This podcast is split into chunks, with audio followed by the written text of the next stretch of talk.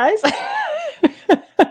um, yeah, normally there's like a little nice wind down of that song, but that's because Davey knows what he's doing. And once again, peculiars, I am on my own. But I remembered to turn the video on this time, which is super great because we're live actually, as opposed to not live, which is what happens a lot of the time. Seen a couple of comments. Um, anyone chiming in through through Facebook? I was uh, just seeing if there was any trouble, and I asked Jennifer to check. I see uh, Stephanie Smith is here. Hello, hello. Sadie is here, and oh, that's that's Stephanie again. Y'all being fast. Jennifer's here. Leanne. It's nice to see all of you guys. Um, hopefully uh, uh, i won't mess anything else up but i make no promises. So um, i'm very excited tonight because we have a couple of really exciting and interesting things going on. We've got two different guests because with me during the show tonight is cheryl green and i can't figure out how to add her with the ink explosion so she's just going to pop up suddenly. Like that Hi, Cheryl. Hi, I, I feel the explosion in my heart and my soul. It was this was amazing. I could not figure out how to like make it like I don't know how to toggle between these two screens very well. Jennifer says I've got this. I sure hope you I, I sure hope so. Leanne noticed my leopard spots. Um, I don't didn't have any tiger stripes to wear, but I've, I I did some leopards. Um, Sadie Simmons she says I just finished Alice's book this morning and I really loved it. And there's a shout out about an article Brandy wrote, which I didn't actually realize, which is kind of fun. Um, Chloe is also here, and uh, Lexi is here. She says she's making that cocktail now. We're going to talk about that cocktail and its amazing name uh, in just a minute. Yes, another black kitty. We totally have another black kitty. Cheryl, what is your little black kitty's name? Well, how far do we go with this? I mean, his given name is Henry the Fourth, Part Two. but I'm not about to call the vet and be like, "Hi, this is Cheryl calling for Henry the Fourth, Part Two. So he has typically gone by Prince Hal because in Henry the Fourth Part One, the play, Prince yes. Hal is the rabble rouser going out, drinking, partying, mm. just like mm. this guy. Um, but he's a, generally, he's a, he's a wild one. he's a wild one, but he just goes by Ruru. Ruru, I like that. I like that. Yeah, we've got a little kitty too. Um, his name is Darwin, and most of you will probably get a chance to meet him uh, again in a little bit. He he had his first vet appointment today, so um, he was a little little sleepy. Um, I, I before we get too too far along, I Cheryl has so much to offer. She has done so many things. In addition to being my transcriptionist for BMJ, because uh, Alice introduced me to you, you have been Alice's person first transcribing, but you also do film and and production and direction. So I just was wondering if if you could say a little bit more about about all the things that that you that you do. Oh my gosh, all the things that I do. Well, I collect cat stuff. That is something that I do. Um, Yes, transcription. I don't do so much do the documentary film anymore. I have a podcast called Pigeonhole, and I also edited and produced 30 something episodes from Alice's Disability Visibility podcast mm-hmm. and transcribed them. So that that was fun to to get so much time with the episodes. Um, but primarily, what I do to make a living is I'm a captioner and subtitler and audio describer, uh, primarily video. Um, independent documentary and mm-hmm. dance. dance. And that's yeah, audio description cool. of dance is pretty challenging. Yeah, no as kidding. As a non-dancer. well, I, you know, for for me, I uh, my introduction to Alice Wong came basically um, through Twitter. So, you know, as much as we we get frustrated with Twitter and the things it it does or or doesn't offer us, I I wouldn't have probably met Alice with if not for Twitter. And I ended up getting to know her. She was on my podcast for the British Medical Journal, and um, I talked to her about the show. You guys, she's really excited about what we have going on, and she loved the promo video. So I'm going to roll that next, just so everybody can kind of see. Uh, but essentially, tonight is a real, a, a, true book club night. We we have um, Cheryl, who's worked on the Disability Visibility Project. We can ask Cheryl about those things. Uh, is is an advocate, an advocate and activist yourself, and also we have the book itself that we can talk about. There's so many things. Then later in the show, at the end of the show, we get to talk to Wendy Lu from the New York Times, who's increasing coverage for disability. So I, I think it's going to be a really exciting night. So I'll go ahead and roll this tape. You guys go ahead and uh, queue up your comments. It's always really helpful if you put a a Q in front of the questions um, because it's just me tonight. let's be kind. Uh, so I'm going to go ahead and play this, and I'll see you all in a few minutes. Did I dream of becoming an activist? asks Alice Wong in her memoir, Year of the Tiger. No, but it's probably what I'm most known for. Ableism conscripted me into activism. Other people have the luxury to opt in and out of activism, like earning extra credit for a project, but not me. In this truly moving, amazing, and humorous account of her life, Alice Wong talks about herself like an alien visiting from another planet, but also about the power, the tiger power, and the resistance and hope of being someone who has dealt with disability all of her life.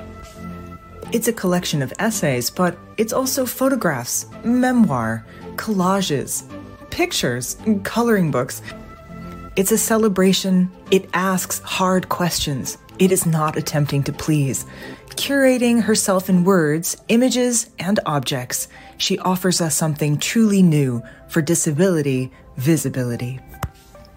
After our book discussion, join us for a last segment with Wendy Lu, senior staff editor at the New York Times, dedicated to improving disability news coverage. This will be an amazing evening where we get a chance to talk about an equally amazing person and her amazing book. Whoop. I don't know what happened there. Sorry. See again, the flow is a little different when Davey's not here. Um, but I, I just wanted people to get a, a, sense of what that of what this book was really about, and it's it's just so awesome that she's done it. It's partly a memoir, but I love the fact that it's also got like a coloring book aspect to it it's it's just really wonderful. Um, also, people were really excited about your cat. He's awesome, and um, this card here, this little pop up card, which by the way, just want to make sure, Alice, when you watch this, there is coffee on this pop up card that you sent me. This card I got from Alice for New Year's a couple years ago, and inside it is dedicated to my kitty like that's oh. yes, Henry the Fourth Part Two, because he was born on Shakespeare's birthday.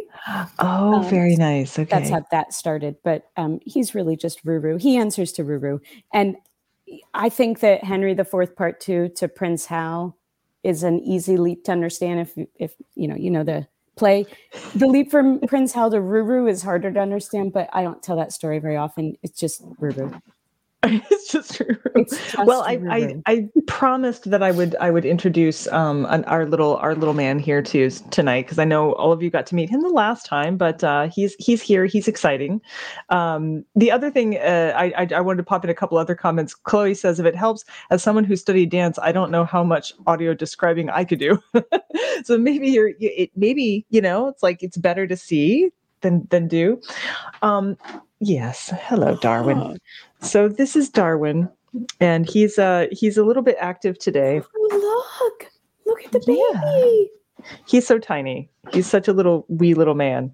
Um, but he had his first vet appointment today. Look at how tiny his head is. I could put him in my hat. I could put him in my hat. He belongs in your hat. I know he's like a he's he's a little monster aren't you? But since this is all about cat power I, f- I felt that it was it was only it was only right that he he's he's basically saying hi alice. You like alice too? Mwah. all right. Carry on. Off to your catly duties he is a kitty um I wanted to say a bit more about that uh, the disability community. Catherine Prendergast, who's going to be on our show next year, she said that um, Twitter has always helped connect the disability community, and I I think that's really interesting. I did not meet you, Cheryl, through Twitter, but we've communicated there since, haven't we? I don't think so because I'm like oh, no. never on there, not for oh, political reasons, but because it's too hard. I don't understand how Twitter oh. works. Twitter, I get. Mastodon is confusing me a great deal. haven't even tried.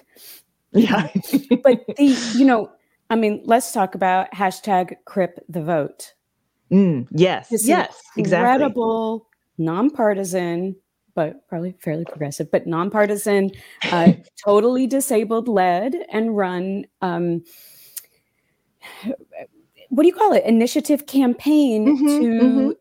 Both get more disabled people engaged in voting and to get all people talking about what are the issues that affect disabled people? All issues. And how can disabled people participate politically in everything? Yeah. So, you know, you just you can't um, discount the role that and and mm-hmm. the Disability Visibility Project is has been overwhelmingly online. Yes, it's not armchair activism for those who, like me, can't go to a protest or, or wouldn't survive mm-hmm. it for more than five seconds. So there's a lot of reasons right. protests, rallies, testifying at Congress are not accessible. Mm-hmm. Go on, going online and communicating, sharing, promoting, dialoguing, arguing, sharing recipes. Right. All of that happens online, and it's a beautiful, wonderful thing for anybody who can access that. I love the idea of curating herself. The fact that she talks about she curates herself in all of these different ways. Um, Anna Lopez Card just popped in. She said she's still at work, so can't stay, but wanted to share her appreciation for the book. She said, "What an empowering read! Alice's activism makes us a better world for all of us." And I think that that's uh, absolutely true. I was just listening to the audiobook and I love the part where um, she's basically saying like we're reading for you too. You know, this is w- what we do for dis- the disability community is is for everyone. Sadie Simmons says Alice's audiobook has great descriptions of the images in the PDF supplement, which I think is so cool. And the end walks through all of these photos describing them all. And it's the first time I've had an audiobook where I was like, I actually know what's happening. Right? Right. And you you get like some books where they don't even um, describe or even say what the figures and charts and yeah. pictures are. And it's like, why are you providing two different pieces of information? Like Alice is like, here's my book. I want everybody to access the same stuff, no matter how you access it. There's no devaluing yeah. of the audiobook version yeah alice is great with the image descriptions and and they're all in there in the caption so yeah even if you would say oh i don't need an image description you still oh I just opened to the page that I'm on. um, ah, the, the, descriptions are in there. And what's so cool about image descriptions, because I write those mm-hmm. partly for a living too, and I teach about it, is it's another way into the information. It's value added. You learn mm-hmm. about the person who's describing it. You learn about the perspectives they come from. And yeah, I could talk about that stuff forever. Well, we'll we we will have time to come back to that too because I I agree with you and there's so much to say about um it, it reminds me i mean okay this is going to be a stretch. Sorry i'm autistic. I do this all the time. But uh the, the sort of when people are like well that's stem and that's the humanities and stem's important but humanities aren't it's like no you can't even do one without the other. And so i feel like in a way when she takes the time to say um, a picture's not worth a thousand words. like we we can put words on this and make it even better. Uh, Catherine Prendergast says um, it's genre busting, and Kristen Meston agrees. This is totally. When I was putting it in my reading spreadsheet, I said memoir, but it's so much more. Uh, actually, I think that's really interesting. I wonder where you find it on shelves. Has anybody actually gone to look like at a library? Like, where do they hmm. put this? And let's see what it's listed. Um, does it have? well, it's listed here as memoir. Okay, so so they put they put it they put it in memoir, but it's so funny because it's it's not that too. It's also like a collection of essays, and there's other people in the book as well, like that she's interviewed. I I was thinking about it uh, while I was reading it. I thought, what a wonderful like.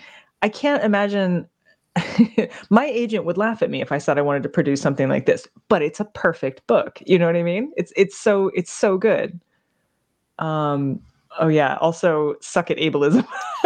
oh, I have my poster over there. I can't reach it now because everybody knows like I'm not getting a, I mean, you know, log in next week I might still be here if Ruru's still napping. But yes, I have the suck at ableism poster over out it's, of view. It's really and I think a lot of people don't always know what the issues at hand are there. And so for some of you who who might be tuning in but maybe haven't read the whole book, um, there's there's a lot of things that get sort of like passing in the news like something something straws i don't know and then it's gone uh, but these is these are whole life issues for people um, i see a couple other comments popping out that is that's darwin crying at the door um, Anthro Girl said, he's so floppable and posable. We can add to that. Darwin is also quite noisy. Uh, Sadie Simmons, she says, I saw an interesting conversation about content warnings on Mastodon and how people of color and disabled voices are being silenced when talking about their own experiences if they don't put contact, content warnings on posts. That's really interesting. And so not surprising. So not surprising, but very sad. I, yeah. Is I it, feel like you could just open people... this book and, and find some wisdom to address that.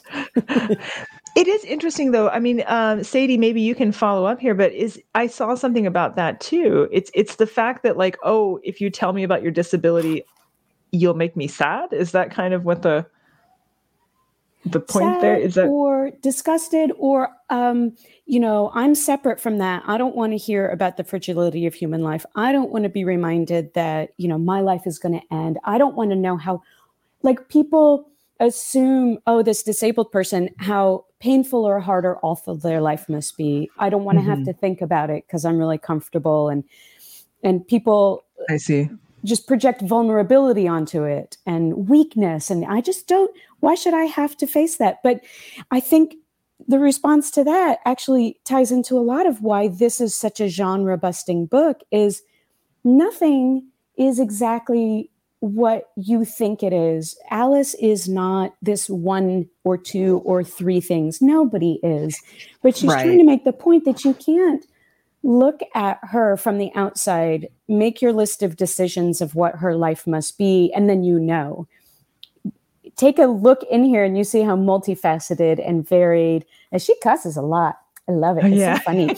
Um, but you know, you see the politics, you see the heartfelt, you see mm-hmm. um, descriptions of, you know, I face this internalized ableism moment. You see all this uh, pleasurable talk about her Chinese culture and heritage. Yeah, food and food. all food, food, food. There's recipes in here. There's a snack guide. Um, where's the snack guide? I just saw. I love the part about congee. Or she doesn't call it that. She calls it um, juke. I believe. Uh, but I my my uh, my general practitioner Henry Ng he calls it congee, and because I have suffer from IBS, he taught me how to make my general practitioner taught me how to make congee for myself. So that was really interesting. It's like a rice, you know, like a a, a very simple rice dish for if your stomach's upset specifically. Um, oh, I saw a couple more questions. Boy, you guys are getting fast now. So Jennifer Pierce asked a question. Thank you for the cue. It says, as someone who isn't religious, I rolled my eyes when a comment was made that Alice would be healed by accepting Christ. That is so inappropriate, which Carol Lindner adds uh, just underneath it. So inappropriate. Um, how do you deal with well-meaning but clearly misinformed people like that? And of course, um, you and I both have disabilities too. So I'm I I don't. Uh, it would be really hard for me not to use um, Alice's motto "fuck the fuckers" for that. But I, but I think it's a good question. what do we do when someone says something they don't mean it to be awful, but it is it's cringeworthy and awful? Oh, that's not a rhetorical question, is it? No, okay, well, it's a real one. so, um, I I do I do like to operate from um, assuming good faith. Excuse me, sure. I have a cat hair in my mouth. Gosh. Okay, good faith. He did not. He doesn't yeah, understand totally that I'm allergic to him. I'm actually starting to get a little hoarse. um, so I do like to come from a place of assuming good faith. However, I don't actually believe it that like, well, this person uh, meant well. I I don't I don't always buy that. Yeah. Because if you well anyway i don't always buy that but let's say in this example this person is well meaning and is trying mm-hmm. to help you know like um, i want to offer you this prayer or this way of healing. Um, and let's say they mean well yet they're misguided in the assuming that alice or whoever wants to be healed and wants to be healed in that way. Like as a jew i'd be like get your christ off of me. What i don't even like who? Who is that? So um, I read, i've read about him but um, oh but the mm-hmm. I don't know how you respond in the moment. I think a joke could be nice if you're in a joking mood, but it's very easy to be microaggressed and to sort of clam mm-hmm. up or lash out in the face of that. Yeah. But I've heard people go, "Oh, okay, well, thank you." you know, if it's a battle that you don't want to fight, yeah. Thank you. Yeah. I think that there is there's wisdom in meeting people where they're at. And mm-hmm. I, I don't know how to tell somebody like I reject the notion that Christ will heal me because I don't believe in Jesus Christ. And I reject the no- notion that there's something so broken about me that mm-hmm. you as a mm-hmm. stranger, mm-hmm. like, well, I, I don't have a good answer to it because it hasn't happened to me. But I would say that if I were faced with it, and I've been faced with similar, just people didn't invoke Jesus, they just wanted to heal me in general. I just go, I just make a confused face at them. and they often stop and they're like, oh, okay, I'm sorry. If we have a relationship, we can dialogue. You can talk like about you, it. Yeah. Yeah. If you don't, mm-hmm. you know, sometimes it's the kind of thing to walk away from. And, mm-hmm. you know, go to your scratching post, scratch it out, go release your cat, cat power. power. Go, go get your go poop in your box, get it out, cover the poop, because it smells sometimes. I, I, it's interesting that this is this has come up because I'm Riva Lehrer is going to be on our show next year, next season for Golem Girl. And one of the things she talks about is how through most of her life, she has spina bifida. Everybody was talking about how broken she was. And it took her a long time to actually be like, you know, I'm I'm pretty awesome actually. Like I'm I'm cool. I'm I'm good. Um, but also, you know, uh, Jaipreet Virdi, do you know who she is? She's a deaf scholar, a friend of mine. Um, she was, she once, it was actually a chastisement for me um, because again, we have all this internalized ableism. We don't even always realize we have it. And I was saying, well, can't you teach me? And she's like, it's not always my job to teach you shit. Like, you can go learn stuff all by yourself. You shouldn't put the onus on disabled people all the time. So I think sometimes when people make comments which are like, oh, you might think, oh, this is an educational opportunity, but it's not always your job. Like, you know, you're not supposed to necessarily be everybody's education. Um, Jennifer was also saying that uh, she said this was a mind blowing book, completely changed the way I need to think. Would not have, you know, th- there's just stuff that wouldn't have occurred, and I, I feel much the same way. I've been so educated by Alice in general, just just in general. Let's see here. Oh, you guys, I there you've been typing away while I wasn't. All right. Um I need those cues in there, you guys. the elevator button story. Okay, so Leanne says the elevator button story from her university shows that practical matters are are foremost. That that's a really big deal. This is from that, Leanne. That is a beautiful one, and that one is a lovely example of, you know, you can call it the curb cut effect. So uh, she, from her wheelchair, can't reach those upper uh, buttons. And so they put in on the college campus, they put in a horizontal panel mm-hmm. that is at a level where she could reach any floor. And guess what? lo and behold, if the elevator is packed and you're in the back and you can't, like, how are you going to reach that long arm in front? Well, you, people, all sorts of people of any height end up using it. End up using it because it's there. And I, when I talk about the curb cut effect with people, I want to make sure that when stuff made for access for disabled people, when it serves non disabled people well, that is awesome. But it was made for disabled people, and let's not forget mm-hmm. whose idea it was and why it was put in in the first place.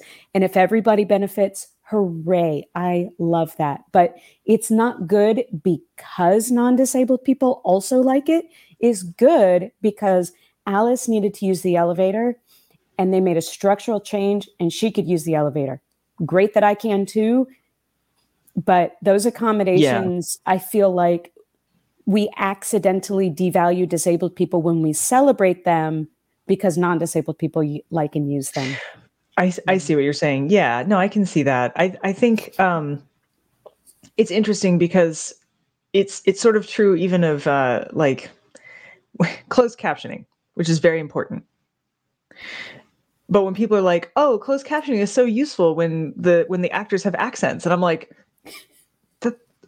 maybe that's not what it's for you know um not that that again it's wonderful that it has multiple uses you're right but it, it is interesting where people are like now it's okay because i can use it is well, kind of what they're saying right and there's an essay in here, and Alice published quite a bit at the beginning of the pandemic mm-hmm. about how um, once non-disabled people need an accommodation suddenly we have the capacity to do it but when alice or whoever disabled person is like hey i can't fly to your conference because i want my wheelchair i don't use a wheelchair but a wheelchair user doesn't mm-hmm. want their mm-hmm. wheelchair broken on the plane on the way to the conference right. could i zoom in and do my keynote no we don't do that we once don't do pan- that. right now once to be fair once the pandemic hit it did affect all humans on the planet. Sure. And so there's a lot more people who needed video conferencing.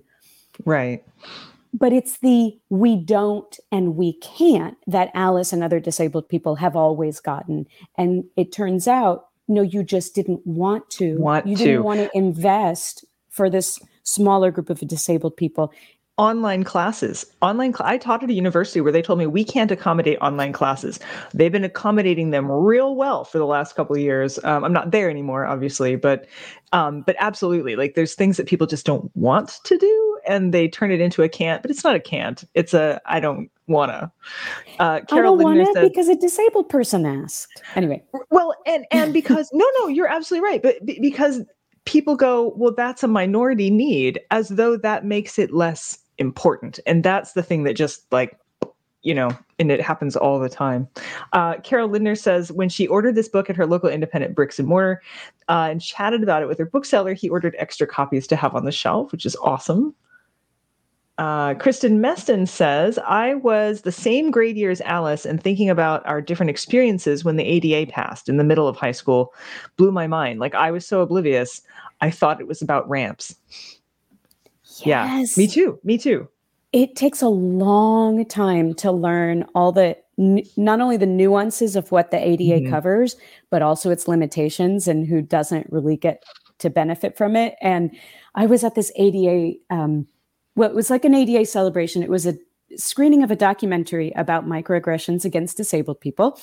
And they had the screening on the anniversary of the ADA. And somebody, so I'm in the audience, somebody else in the audience asked the filmmaker, something like, you know, it's been 25 years since the ADA passed, and they asked something about how attitudes have successfully changed in the US because of the ADA. Yeah. And I started laughing so hard. Didn't mean to, very reflexive.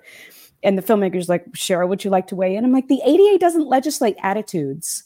And attitudes are still bad all over the place. Yeah. And people don't have to follow a lot of people don't mm-hmm. have to follow the ADA and some who technically have to still don't follow it and can often get away with it and legislation doesn't change attitudes it just doesn't ADA whatever we still have yeah. racism we still mm-hmm. have mm-hmm. all sorts of normativity in this country um, that belittles and degrades people who are not in that normative box, even though we have legislation protect, protecting these various classes. So I don't yeah. know if I'm still on topic, but ADA. but it's so it, Anthro Girl said, she said, Isn't that just the way, right? Nothing matters to people unless it affects them directly. Then all of a sudden, nobody knew anything about ventilators. And then all of a sudden, ventilators, ventilators, I got to talk about ventilators. Um, and and Alice says that in the one chapter. She's like, I've never heard the word ventilator used so many times on television. you know, it's something that she used all the time. She uses a BiPAP, uh, or did use, and she's like something she used all the time that nobody even knew anything about. Suddenly was like every everywhere.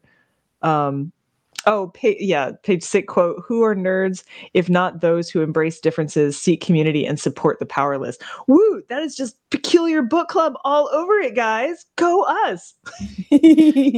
peculiar nerds. Um Leanne's comment, this this gets to me too. Wow. She says vulnerability is an issue that plagues those with disabilities one crisis away from institutionalization. Like that is so scary. And uh, and I would add here earlier, I think it was Anthro Girl was saying some of this also applies to like uh, other situations. Um, she was saying the way people want to like heal you if you're grieving or something. But I think Leanne's point here is really good. Like, how many people are one crisis away from not being able to live independent lives?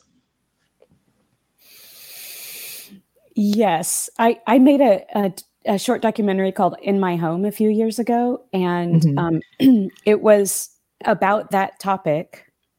about being one crisis away. And to be clear, for a lot of disabled people, it's not even one crisis away from institutionalization. Right. It could just be, I don't know, uh, taking away, you know, conservatorship or just right, right, you know depends on what state you live in if yeah. the money is uh, for you know is funneled more toward home care or the money's not following the person and you got to mm-hmm. be institutionalized anyway mm-hmm. but i made this mm-hmm. short documentary in my home and i didn't want you know I, I hate making stuff for the non-disabled gays but i also wanted to make something that would um, attract the interest of non-disabled people and so i focused on animals i focused on the companion animals and pets of the people in the film mm. and like yulia is sitting there with her chubby tuxedo cat and she's like if i get institutionalized i am not only separated from my spouse i'm separated from my cat i can't look at and the cat's like walking across yulia's lap in a very relatable way anybody who cares about cats will be like, "Oh, I want a cat to walk across me like that," and I I want to like. I think mm-hmm. being separated from her cat maybe isn't the worst thing that would happen at being institutionalized.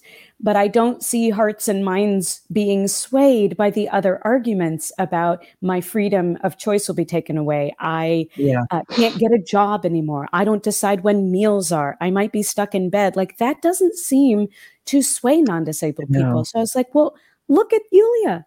Look at this cat. You want to break them up? Like, what? It's it's precarious and it doesn't have to be so precarious if right. we had legislation that you know the olmstead ruling and rest in peace and power lois curtis mm-hmm. um, the olmstead decision like people with whatever disability should have the choice to live in the community and the funding that they get should go toward home health and community members meeting their needs rather than institutionalization and right and it's the the idea that um, I, I, I think it was Riva. I, I was I've talked to to both Riva and Alice and several of you, so I don't know who said it now, but about you know this concept that somehow you won't get married or have you know like that you won't have relationships like you're you're somehow in this little oh you're a disabled person you're in this little bubble and we're going to put you over here and we're not going to worry about you. Um oh anya's just uh, turned up. Anya is here. She uh had some they had some winter they had some winter in montana today. Uh but she's here. She's she's got her ginger her ginger cocktail uh ready to go. Um and actually i just i oh, there's so much to talk about. I feel like i'm always with and this is true of the entire book if you if you guys aren't finished with it yet um i spend half my time going this is so funny this is so relatable this is so warm and half my time going i am going to kill everyone like i get so angry at stuff and i'm just like how could this be? You know? And parts of it are sad. I mean she just takes you on this wonderful um guided tour roller coaster of like all the emotions which is really unfair to an autistic person uh but but no it's wonderful. I'm really really enjoyed it. I feel like I'm having coffee with Alice every time I sit down and read it, which which is beautiful. Um, I see several uh, more questions and comments popping up, which is awesome. And I want you to keep filling those in. There's so much more to talk about, including, I think, one of the things we should maybe talk about is um, just how many of us are actually disabled. Uh, sometimes it's visible and sometimes it's not. And even coming to terms with that and and our own internalized ableism which is something alice talks about all the time and i think that's really interesting so we're going to take a quick break and do some announcements um, if i can find them and figure out how to use them so that'll be exciting let's see a little bit of elevator music do do do do do do do do do do oh i found them hey that wasn't so bad all right well, first of all, of course, this is uh, Year of the Tigers, the book we were talking about. I love the cover of this so hard. Um, you can still get the signed copies. We've got signatures from Alice, from Fox Lane Books in the UK, and from Loganberry Books in the United States, which is amazing. Um, and they're both indie shops. We we only partner with independent bookstores. So announcements. First of all there are a lot of ways to connect with us if you haven't if this is your first time we are on facebook. We have a page you can like. We have a group. The group is really fun because we all sit around and talk about our weird hobbies which i think is uh, a lovely thing. We can we're also on twitter and uh, instagram and all the other all the other places Secondly, we now have a Patreon page. Now, in general, Patreon is something, um, it is not necessary. You do not have to join it. But if you want to help support us, we do try to keep a lot of our content free and me not in debt, which is good. um, peculiar cocktail. So this was a crazy, interesting cocktail, kind of savory, kind of, kind of out there. Liked it. Very orange, very tigery. And the name that won. So you might notice Alice talks a lot about herself as though she might be an alien or an X Man or a superhero or mutant or a cat. And so we went with Flerken Flooftail. The Flerken Flooftail won all the votes. Flerken being the alien cat that belonged. Uh, Chewie is his name actually. Chewy is a Flerken. He is the cat that belongs to Captain Marvel. So the Flickin' Floof tail, which is really hard to say, and if you drink too many of them, might come out differently. Just saying. Peculiar Book Club season four, you can still get if you want to buy um, a whole season subscription. You can also still do that until December 30th. We're also probably going to do buy one get one 50% off for Christmas. And next show is uh, November 17th. We only have a week. Th- this one's contracted a little bit sooner than usual because of Thanksgiving. But you guys, it's about poo. And I feel like. It, I right? I know it's so exciting. The other dark matter. We've just had an election. It just feels right to me. Um, I think it's it's good and right that we should Have be you- talking about I- poo. I wrote when you first wrote me. First of all, uh, can we get my name up there because it's such a pretty Oh, font. yeah, yeah. Hang on, But- it is really cool. All right, Brandy, well, when yeah. you first wrote to me to ask if I would join you on this, I was didn't I tell you? Oh, I'm reading Bryn Nelson's book called Flush. So Yeah. here's here's my name, and I'm here to talk about this. Is that is another amazing book about poop. I love this book. I was on the phone the other night with my mom for her birthday, sorry, on Zoom, and I was like, "Mom, look at this book about poop, and look at the cover art. It's a flushing toilet." So, oh my gosh, whoever loves this book that you're going to be talking about next week, if you can't get Dark enough Flush? poop, get over there to Flush by Britton Nelson. I earn no money for saying this. I just love the book. I love it. I love it. I love it so much. Um, Cheryl, you've been a dream. Uh, you will be coming back after we, we're gonna we're gonna do a little music, and then we're gonna bring on Wendy Lu, and then you're gonna return to us towards the end of the show. I see more comments coming up. Don't worry, we're we're gonna have time to get to them. Um, but first, a little bit of music, then a little bit of Wendy, and I uh, will when we bring Cheryl back. Even though Davey's not here, he made a video quiz for us. So that's still happening. But first, but first some music, then some Wendy, then some quiz. I just have to find the music. Hello, Peculiars, We're Charming Disaster and we have a song for you about the inevitable decay of all things. It's called String Break Song. Everything Breaks Down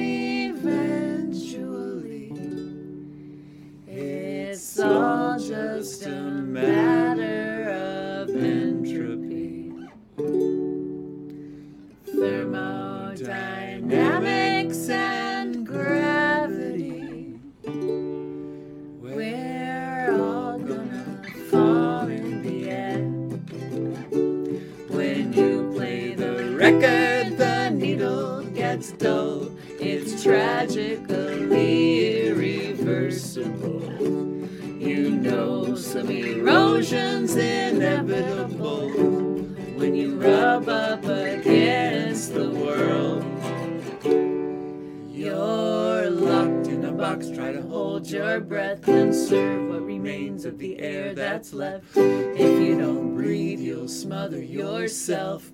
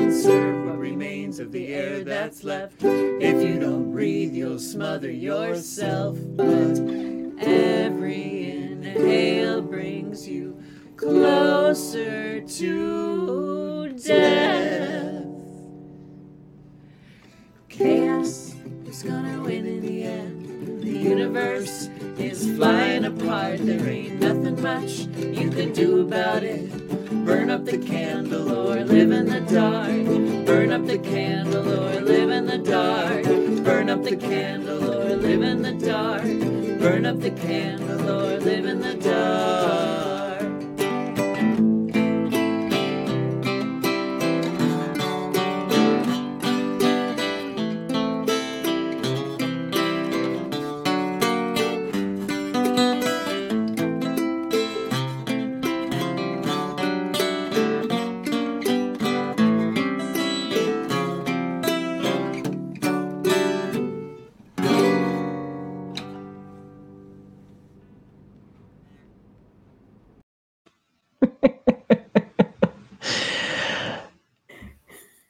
Yeah, you know, um that last note. Huh?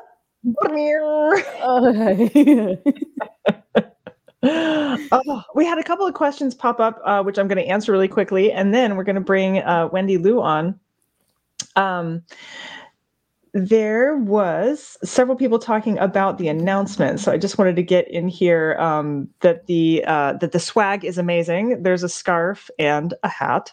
But anthro girl said oh she missed the vip subscriptions. No swag for you. Not so. We actually ended up keeping the swag for vip subscriptions open and we opened them all the way until december 30th so if you want to join us and still get swag i just ordered an entire another set of two box three boxes of hats and scarves. So anthro girl you you can do it. It'll it can happen.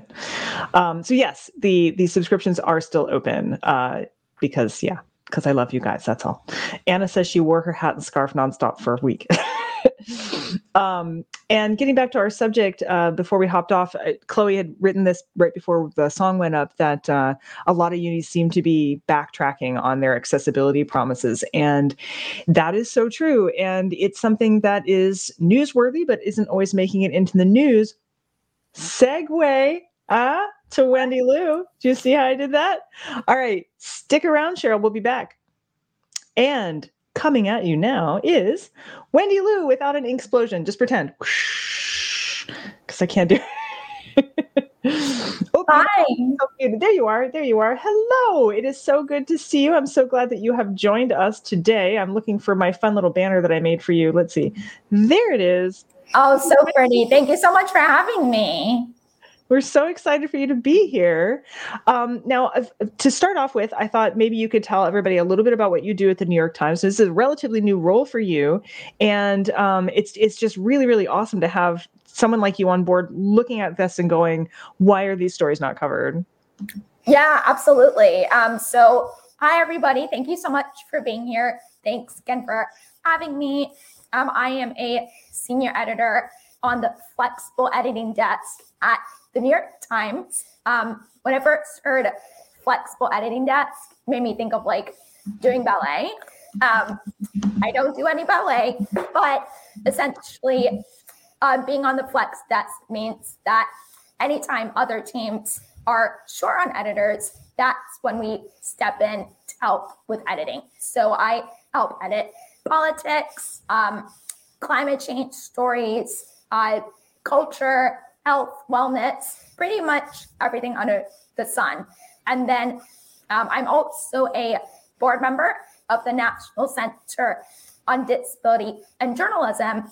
Um, and in that capacity, I uh, put together trainings for other newsrooms to help them report on disability in a more mm-hmm. respectful, um, inclusive, and accurate way. So that's which is amazing because I was uh, before all of you got here, I was having a quick chat with Wendy and Cheryl about how um, I don't typically write about disability issues. I've done it a little bit, and even as someone who has a disability, mine is not a visible one. I I find it so difficult to write about because there's so much to consider to be careful and generous and lots of people are not those things when they write about disability. Absolutely. No, I, I think that's so true. And um, something about disability that I feel like we're still sort of understanding in the news that's not just something that falls in healthcare and it's not mm-hmm. something that falls in the lifestyle section like you know cutesy stories about uh, being inspirational like disability something that uh, falls in every category of news whether it's uh, education health yes but also yeah.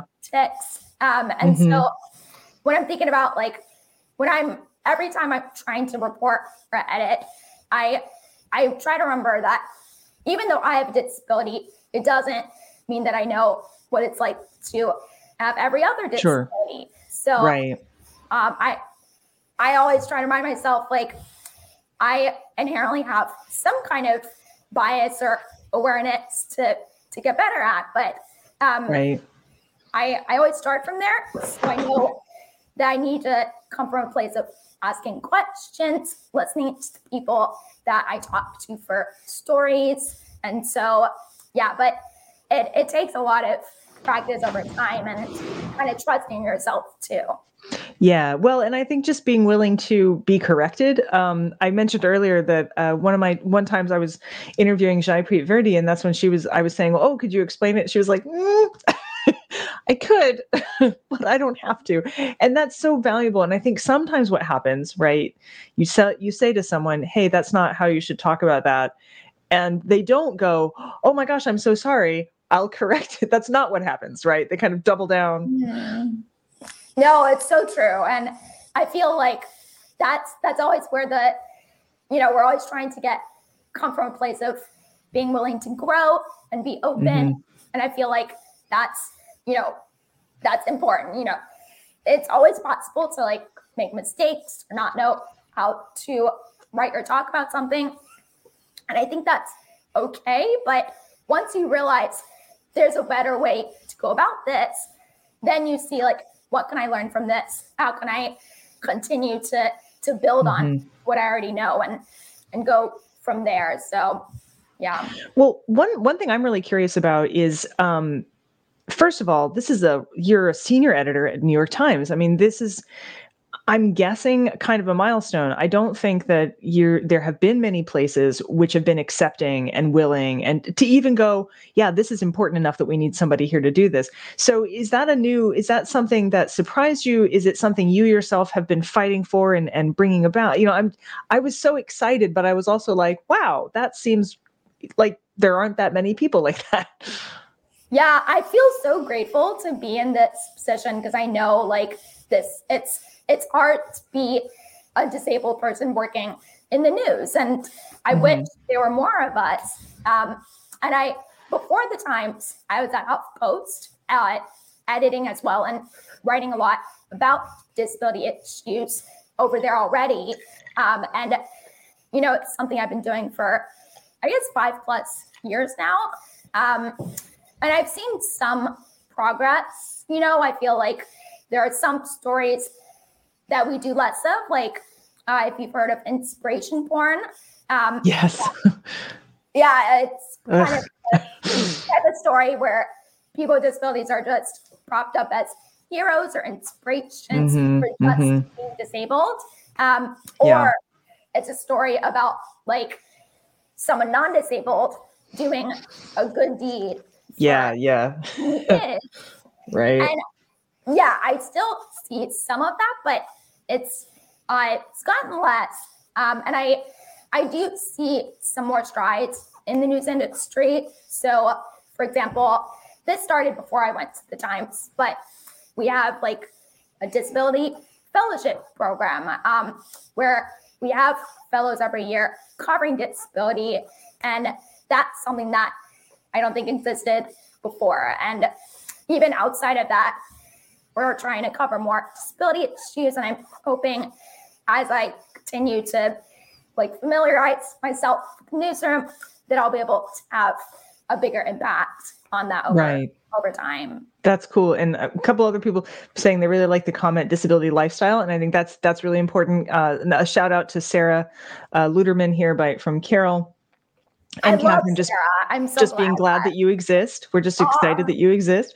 Um, I, I'm really, I think what's interesting too. I, I, I know we, we do a lot of sex on this show. Strangely, I don't know why we have a lot of sex, but but but I want to bring sex back into it. One of the other things about inspiration porn is this weird way in which disabled people, uh, and this is not new, by the way. I was a Victorian, 18th and 19th century studies person at one point, and so there's all these like the the the virginal blind girl you know or the, the Yeah. tiny tims right? The tiny tims a small moral child who is moral partly because of disability or something. Cricket on the hearth is uh i can't remember she's deaf. I think she's deaf. Maybe she's blind. Like, i've forgotten. But the, charles dickens was notorious for this but there's all this sort of like you know if you are disabled you are lifted up to this kind of angelic figure but also sexless and you know Yeah. like this stuff Absolutely. And it's so, it's like sex and relationships with disability is, I like,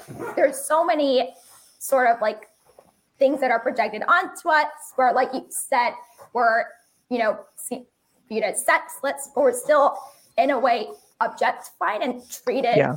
as objects, or you just see a part of who I am and don't realize like disability is a, an essential part of that and it's not removed from it and like also you know it's like you don't love me despite my disability but yeah it's it's part of it Right, right. Yeah. No, it's it's so true. And so I think just um having disability visibility is the exact opposite of the don't you know you're you're a trigger warning kind of thing right? The earlier they were saying that some social media platforms are asking people to put content warnings if they're going to talk about their disability which is like what because the whole idea is the more people you see um it shouldn't they shouldn't have to be hidden away. And and we used i mean this is done right? That uh, again 18th and 19th century not a good time to be disabled. They would have you i certainly would have been like way locked up um, because i have both epilepsy and uh, and autism so i'd be screwed you know.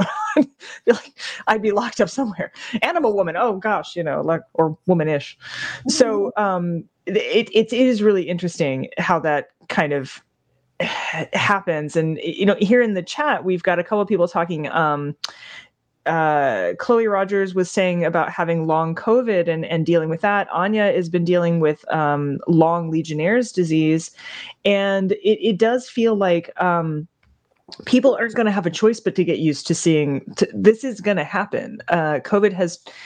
It, it's funny. Someone said COVID's made us vulnerable. I was like, no, COVID has exposed vulnerabilities um, that were that were already there. You know, Anthrogirl says disability porn made me think of new social media trends where disabled people show how they do things and non-disabled people make requests of what they should do. Thoughts? I'm I'm not cer- heard of that one.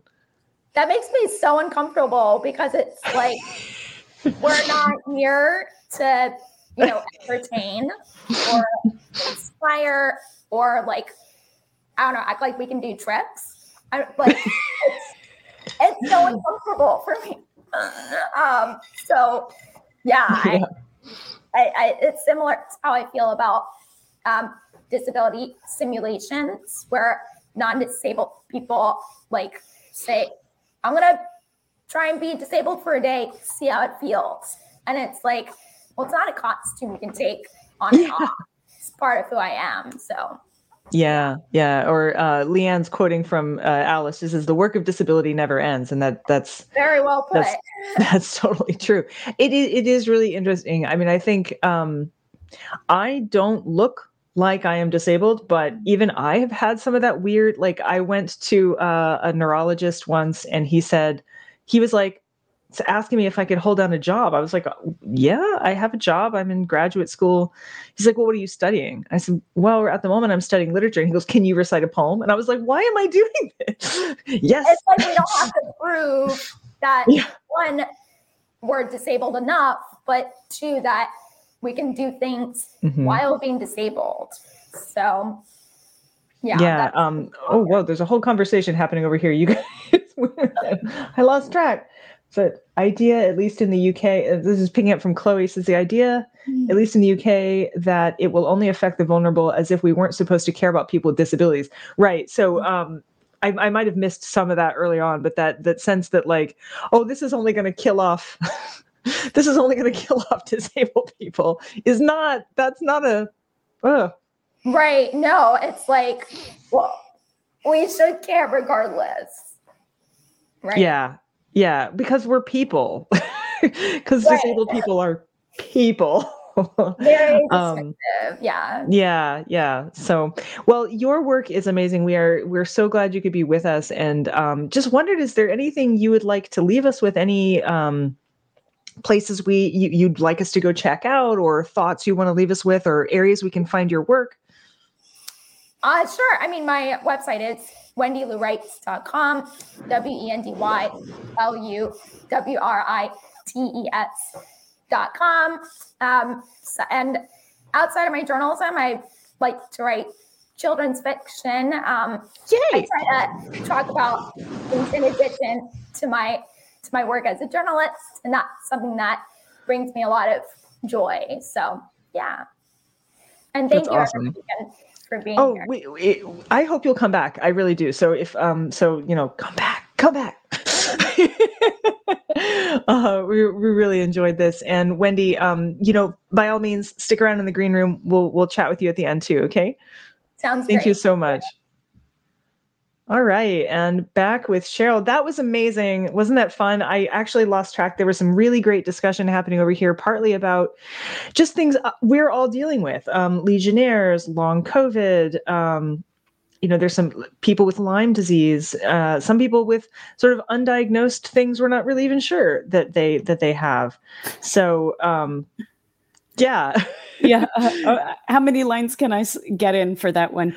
you you've got a i've got a tick mark box you can Well, hopefully, you have enough um, printer paper that you can print out several. Um, and I want to also say, like, one of the things that Wendy Lu brings is such a beautiful expansion of what disability journalism and journalism by a disabled person with a disability lens, what what the breadth and depth of what's out there. Because a lot of people are like, they want to hear like an injury story or the surgery or how'd you get this or what went wrong. yeah And if you go to wendyluwrites.com and check out the, the the page with all the links to Wendy's writing, it is such an incredible variety Mhm. and um, just thoughtful, thoughtful uh, perspectives and analysis on so many social and political topics. So That's I just- awesome. I I'm I think we're just I'm I'm so lucky that I get to spend so much of my time just hanging out with all you writer people. Um and uh and Davey who's not here, he's he's he's he's with us in spirit and he loves hanging out with all you guys too. So much so that it is time for Davey's quiz. Guys, I did not preview this. I have no idea what we're about to get ourselves into. Here comes some Davey. Hi, Brandy. Hi, Peculiars.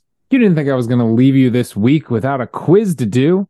So, this week we're doing a quiz I am calling It Happened on the Year of the Tiger. We're going to go to past years of the Tiger uh, 2010, 1998, 1986. And we're going to ask you some trivia questions from those years. So, question number one for Brandy, her guests, and all the peculiars. In 2010, a new building was crowned as the tallest building in the world, standing a massive 2,722 feet tall. It still holds the title today.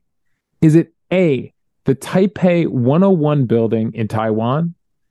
Is it B, the Burj Khalifa in Dubai? Or is it C, the Terminal Tower right here in Cleveland? Okay, you guys, I know it's not the terminal tower. Pretty sure it's not the terminal tower. All right. So, hmm. Okay. Well, we we luckily can reach out to the peculiars. Tori says it's B. Amanda says B. B. okay, I was going to guess B. Yeah, y'all said B. Okay, everybody says B. All right. Uh, he also filmed the answers. So here, let's find out. Well, everyone, I hope you said B because the answer is Burj Khalifa in Dubai, and it still does hold that record today. Unfortunately, the terminal tower only clocked in at just over 700 feet tall. That's still pretty tall. It is pretty tall. It's pretty tall. It's, it's certainly tall around here. But um, Lexi said she knew this because she used to teach dimensional analysis. That's great. Chloe says uh, loves the Cleveland cameos. Davey and I are both here in Cleveland, so it's going to happen. All right, here we go. Um, question number two. All right, for question number two, we're moving back to 1998, the year of the tiger in the 90s, and the framework of peace in Northern Ireland was put in place with the signing of this landmark agreement in Ireland and United Kingdom relations. Was it A, the Easter Acknowledgement, B, the Spring Signings, or C, the Good Friday Agreement? Oh boy, I'm maybe not good at this. Oh well, that's okay. You guys are all over it. We've got Kristen says C. C. What about you, Cheryl? Do you have a? Um, I'm going uh, no comment. Except I'm I'm kind of encouraged to go with C. We just I for some feel reason. a lot of encouragement from you, peculiars, going with C. they usually hook us up. It's it's pretty good. All right, all right. Let's see what he has to say here.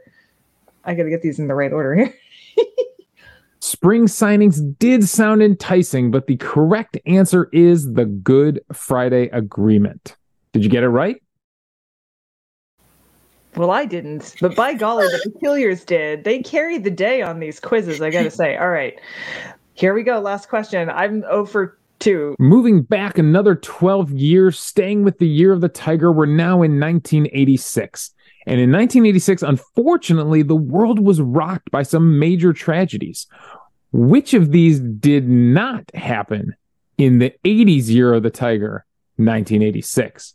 Was it A, the Greenpeace ship Rainbow Warrior explosion, the B, Chernobyl explosion, or C, the Space Shuttle Challenger explosion?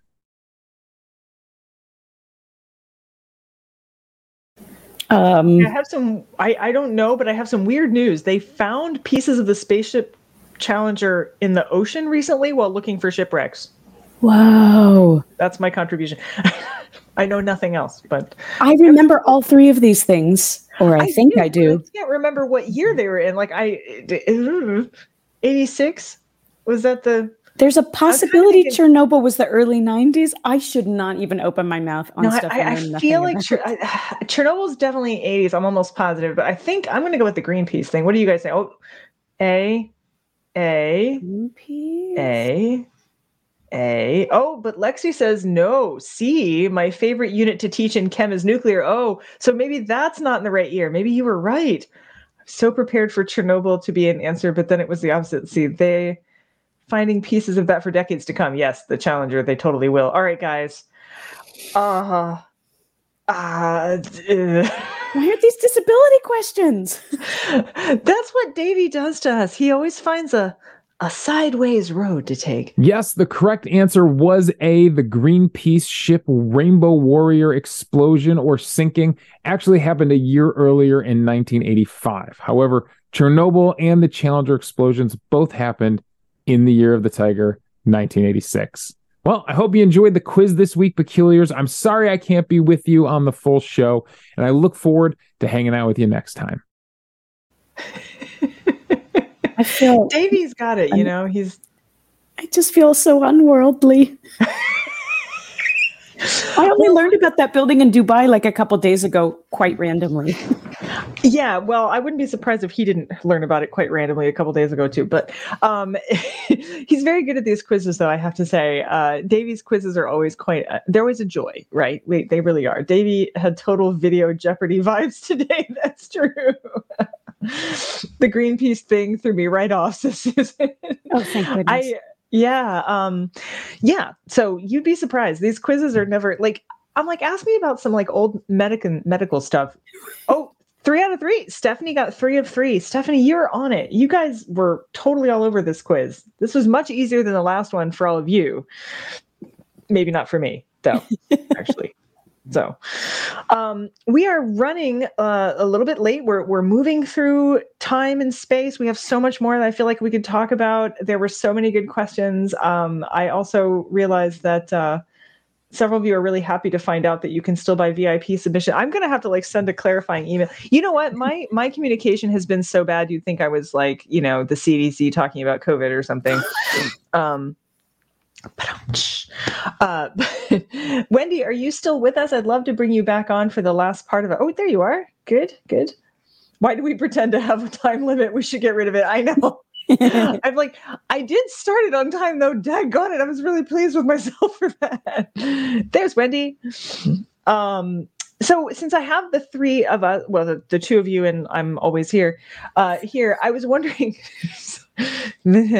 um, if we had any final questions that we might want to throw to either of you, and I was actually going to take my little face off so that we can see you guys uh, nice and big. Um, by the way, this is the new mic that Davey made me get because he said I didn't sound good enough with the last one. So hopefully, Davey was displeased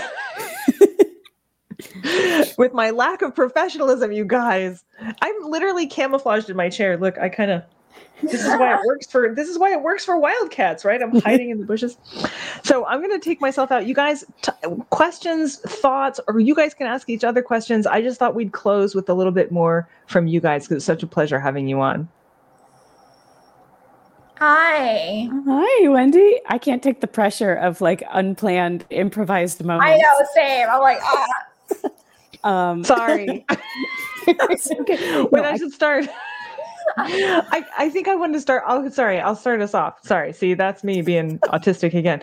Um, but so let me say this. I, I want to ask this because I do think that there is a difference between disabilities that are highly visible and disabilities that are not highly visible and i i feel like they get talked about really differently in the media and i wonder if maybe we could talk a little bit about that because for instance long covid long legionnaires uh my chronic autoimmune issues like they even autism like they're not um they're not something like i don't carry them around and people often mis- mistake that. Yeah susan ballinger said it's like i just called on you guys in class. So all right. What do you think about that? Yeah, I mean, I I feel like I have so many thoughts about it. In part because I actually have multiple disabilities. My tracheostomy tube is the one that is the most visible. It's physical. It's the one that I end up talking about the most. But then, like, I actually have other invisible disabilities that then I feel like, wow, like so many it it makes my experience that much more complex, but also beautiful in many ways. Um, and you're so right that, like, in the news, they're talked about very differently. Um, I feel like when we think of disability, it is often the phys- the visible things that you can see, but there's so many things. There's chronic pain. There's a lot of things that I think people don't realize can also be uh, within that umbrella. Um, And then once you do realize that, it's, you know, in that umbrella, you find such an amazing community of people. hmm I agree. I agree. Oh, and the Carol said the visible invisible is is really huge, and I, I agree with that. Um, we do have a question from Kristen. It's a long one, so I'm going to remove myself so we When can we have Alice's mom make us dumplings? But seriously, I found myself enjoying my food more this week thanks to Alice's personal joy. Sometimes I forget to enjoy life's little things. And this is coming from Kristen Meston. I have had that experience too. I was um, lying on the floor one day because I was too sick and tired to sit up in a chair, and I was listening to Alice on some event. It was in 2021, and she's like going on and on about freaking cupcakes, and I was like, oh, and I started just, you know, I think about Alice and politics, culture, and and I was like, oh yeah. Oh yeah, cupcakes! Look, he, ma- he, Ruru's getting all excited and stirring around. but it was it was both her humor but also just the unabashed like i love this this tastes good and this is Mhm. something i can eat like that's another thing that you can learn from reading the book if you don't already know some of the things that Alice eats are out of necessity because some things are harder to swallow than others. Mm-hmm. but um but not to over medicalize you know there's a lot of you know she eats a or she was eating a high fat high protein diet. So it's like whipped cream to the max. Let's go. Um but th- the snack manifesto and i do believe i opened to this page earlier for some other reason but i also reading this and like reading she had a she's got recipes in here you you can taste it and you do go Mhm, and you're like you mhm. know alice would love this thing that i'm eating and i love this thing that i'm eating i think that's something that you have when you when you feel love and admiration for someone Yeah. they talk about food and you can taste it and sharing snacks is a love language Lovely. That's true. You know, she was saying recently that um, because she can't eat like she used to, but she was fries. She was getting to like get some fries. Was talking about aioli and fries, and I thought even in even now, like I'm just like, oh. and I have a a, a, a hate hate relationship with food because most of my conditions mean there's a lot of food I can't have. That's why my general practitioner taught me how to make congee. Um, but what's interesting is I, I ended up writing a story called The Days of Rice, uh, which I never did anything with, but it was just about me feeling like how hopeless things become when you're down to not being able to eat anything except, you know, white rice or something. Um, and then to instead see her broad-minded approach to food was um invigorating hopeful a little chastising. Like it was it was really good. It was a really amazing thing. I, chloe says whoops sorry i'll just read chloe's no, go for it. Go for it. did me too did me too says chloe it's also how we have a society where we feel the need to defend ourselves against being lazy apologizing for being slower when we don't need to be sorry. Um and i think that's apologizing for not being able to eat or not or not to, or taking longer to eat apologizing it's yeah it's really interesting. So Yeah, anyway i didn't mean to interrupt you. Cat life everybody. Take naps eat food pack yourself into small containers. Take your time sleep. I was just Mindy, gonna what were you gonna say? Yeah, yeah. I mean, I really identify with the things that Alice says about her relationship with food. Um, I know. I think she recently published a an article. Maybe it was an Eater about food. Um, and I remember a lot of a lot of that, and it mirrors a lot of my experience with food because I have GERD. That's one of my other disabilities. It's very intense GERD, um, acid reflux. So, like, I also have such a complicated feeling of when I can't eat something, but I want to, and I just can't. It's right there. But then when I do eat, it's like it's heaven. And so Mhm. I really identify with that aspect of uh, of Alice's writing when she talks. Yeah. Just God, it's just that wonderful moment of realizing that uh and, and this is something else that I love about her book is that when when you're disabled, it doesn't mean you don't get joy anymore. You know, it's like people do that with with poverty too. It's like, well, you're poor. You don't get to have smelly candles. You know, you don't. There was a, a whole article I read one time where someone was saying how frustrated they were when they were when they were poor. They wanted to buy like a nice smelling candle for their apartment and were chastised for it. Like, how dare you? enjoy this thing you're you know you're supposed to be miserable and poor because you're poor and i think with disability you get that too it's like what do you we shouldn't you just be sorry all the time you should just be sad right like you like things how weird Yeah, that that makes me think of when I was younger, when every time we had to fight for like my accommodations in school, um, I was always kind of pressured to look weak and sad so that they would believe that I was disabled enough to get Mm. accommodations. So Yeah. that's what that makes me yeah catherine prendergast just said that alice is like a dirty bomb of joy. And um those of you who are on this show a lot are going to realize that when i say this i mean this. Alice is the absolute unit we have this we have this ongoing ongoing joke at our um at our club because someone is always an absolute unit. She is the unit today. Um i think that's so fun. Uh carol's leaving us. She says a fond adieu. Yes we've run over our time a bit here. Um anthro girl said you have to be sad and pitiful and miserable to be deserving of accommodations. That's that's what makes it so wrong and that's what we're constantly fighting against. Um Angel uh, 1573 says only the normal people get to enjoy life according to according to themselves. Their normal sounds super boring to me though. We have more fun. Child at heart perk for life. So I think that's awesome. Um, and and this joy is something I feel sharing with all of you. It has been wonderful to have you, to have all of you peculiars out there joining us tonight. It it has been an absolute pleasure, and I can't wait to do it again next time. And I can't wait to have Wendy and Cheryl back on another time too. So thank you so much. As I look for the brand information I need to put this is I love how Davey just makes it seem so easy. Um, there's some sort of video I need to play at the end here. Oh, there it is. Okay. So uh, thank you so much because it's wonderful that you're here with us at a place where if you're weird, you're family.